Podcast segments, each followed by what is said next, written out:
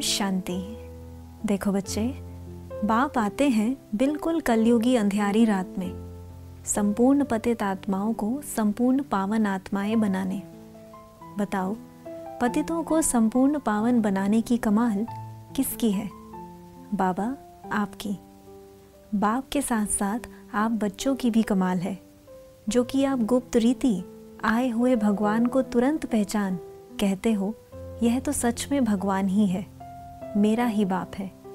फिर बाबा भी कहते हैं हाँ यह मेरे कल्प पहले वाले बिछड़े हुए सिखिलदे बच्चे हैं। बच्चे बाप पर बलिहार जाते हैं तो बाप भी बच्चों पर बलिहार चला जाता है। देखो बच्चे, बाबा के पास कैसा भी बच्चा आए, बाबा कभी नहीं सोचते कि यह पतित है, विकारी है या अपकारी है। बाप तो हर बच्चे को एक्सेप्ट कर लेते हैं।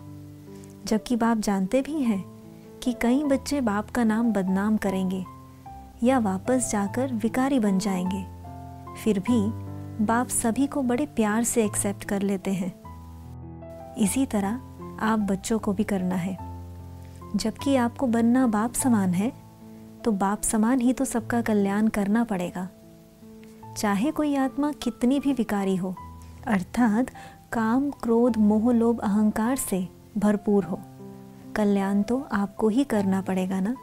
अर्थात आपको संकल्पों द्वारा, हर आत्मा को क्षमा कर, प्रेम और रहम की दृष्टि रखनी है। या आप सोचते हो कि कुछ एक आत्मा का कल्याण ना हो तो भी चलेगा। फिर तो आप विश्व कल्याणकारी नहीं बन पाओगे। इसलिए, जैसी भी आत्मा हो, हर आत्मा को साथ लेकर जाना है। तो हर आत्मा का कल्याण भी करना पड़ेगा। बाप समान बनना है तो बाप बन। हर आत्मा को ना समझ समझ माफ़ करना पड़ेगा। स्वयं को गुणों और शक्तियों से भरपूर रखोगे और अपने ऊंच स्वमान में स्थित रहोगे तो हर कार्य सहज हो जाएगा।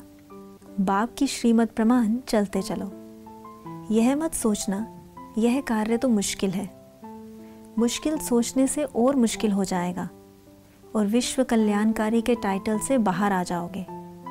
फिर विश्व महाराजन भी नहीं बन पाओगे।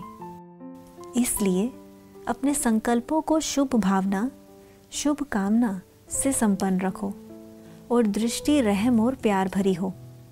बाप ने यह जिम्मेवारी आप बच्चों को ही दी है। अर्थात यह कार्य आप बच्चों को सौंपा है। तो कार्य ठीक रीति करना। यह मत देखो कि वो क्या कर रहा है। हमेशा यह देखो और सोचो कि मुझे क्या करना है? समझा? अच्छा ओम शांति।